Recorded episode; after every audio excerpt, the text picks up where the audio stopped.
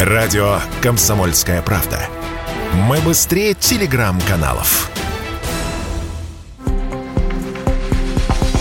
Еще больше природных катаклизмов обещает человечеству Всемирная метеорологическая организация. А все из-за девочки, а точнее природного явления, названного испанским словом «ланинья».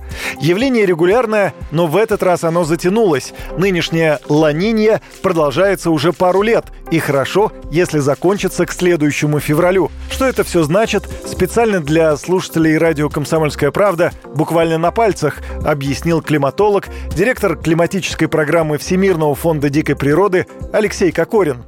Ла-Нинья – это противоположная фаза от Эль-Нинья. Эль-Нинья – это что такое? Это горячая вода так собирается на огромной территории тропиков Тихого океана, что как бы у нас образуется внутри океана как бы какая-то кастрюля, что ли, с очень горячей водой. Так действуют ветра, течения. Потом ветра какой-то момент ослабевают, и эта кастрюля как бы у вас, считаете, по всей поверхности кухни горячая вода растекает. У вас что тогда в кухне вашей? Это атмосфера, станет теплее.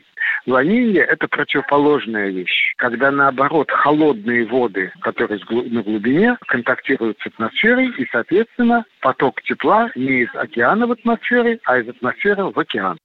В общем, явление хоть и тревожащее, но естественное, однако усугубляет его последствия пагубное влияние человека на земной климат в связи с загрязнением планеты выбросами парниковых газов Эль-Ниньо и Ла-Нинья будет случаться чаще, предполагают ученые, уже не раз в 20 лет, а раз в десятилетия. Что именно будет происходить с погодой, нам рассказал директор климатической программы Всемирного фонда дикой природы Алексей Кокорин температура, она не сильно варьирует, но вызывает череду как бы на одном месте земного шара засуха, на другом очень обильные осадки. А в основном это касается южного полушария. Северном полушарии это влияет на северное полушарие, влияет меньше.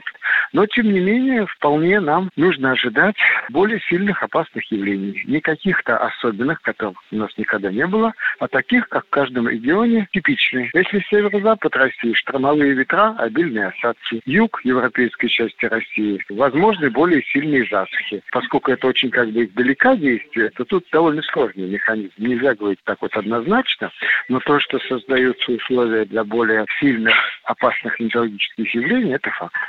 А тем временем за последние 50 лет число стихийных бедствий уже выросло пятикратно, сообщает Всемирная метеорологическая организация.